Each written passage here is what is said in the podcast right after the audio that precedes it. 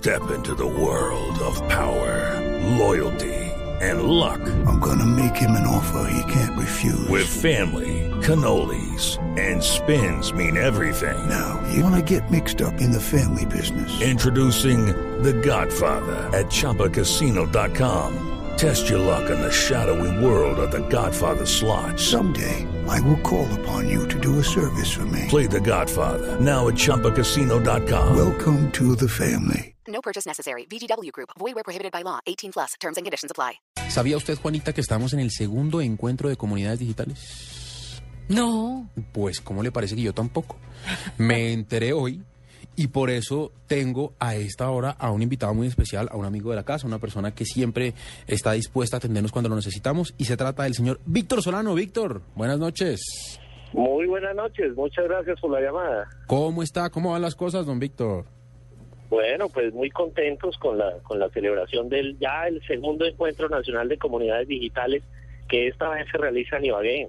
Me llamó eso mucho la atención. ¿Por qué Porque en Ibagué? Ibagué, sí. En Ibagué fueron hombres que ella hasta allá llegó Juanita en carro a verlos en concierto, pero no me imaginé que... que, que... Respete que es una banda española muy reconocida y muy famosa e Ibagué es una ciudad principal de Colombia. Muy bien. ¿Por qué Ibagué? ¿Por qué Ibagué, Víctor? Esa pregunta me la han hecho, no sé, 15 veces por lo menos solo hoy. y es Pues claro. precisamente por porque porque queríamos que eh, tener dar esa capacidad de sorprender. Ibagué Y sorprendieron. se distingue, se- sí, se distingue por ser es una ciudad de tránsito en lugar de una ciudad de destino. Ibagué no estaba en el mapa digital de Colombia. La gente habla de Medellín como ciudad más innovadora, Cali, Barranquilla, inclusive Bucaramanga tienen una movida digital muy fuerte. Y pues obviamente era un evento que no queríamos hacer en Bogotá para que no se transmitiera ese mensaje tan centralista de siempre. Entonces aquí hay un mayor reflejo de las, de las regiones, vinieron personas de 20 departamentos, entonces eh, pues hay, hay una representatividad eh, mucho más interesante. Eh, pero Víctor, cuando hacen este tipo de eventos eh, por fuera de Bogotá, ¿cómo, cómo quedan los, los de la capital que ya están acostumbrados a, a ver este encuentro? Pues los que estuvieron en el primer encuentro.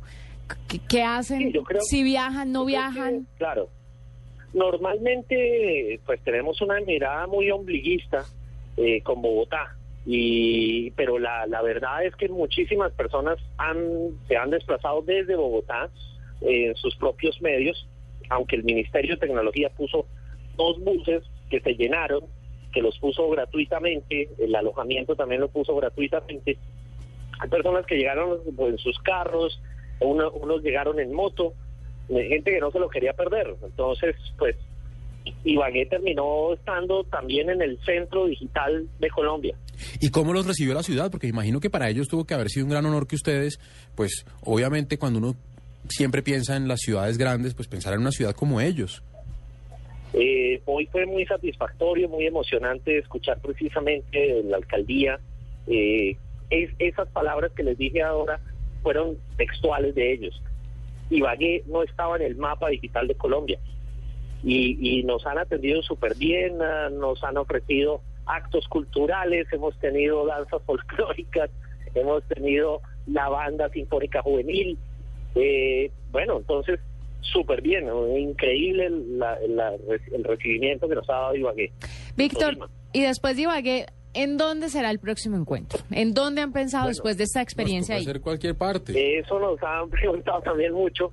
Eh, tenemos varias ciudades candidatas. En todo caso, lo que queremos es precisamente que vuelva a ser quizás otra ciudad intermedia, otra ciudad eh, para la cual este no sea un evento más, sino un evento trascendente. Propongo Buga. que ayuda. ¿Buga? Claro, Uga Valle. O sea, usted reconoce que Buga es ciudad intermedia. Sí, pero es ciudad. Y es- Intermedia. Y es, una ciudad muy importante. Que ahora Porque- hace parte. Nos la han propuesto. Ah, ¿viste? Pues allá te espero. Bueno, Víctor, esto, esto arrancó hoy, va hasta mañana.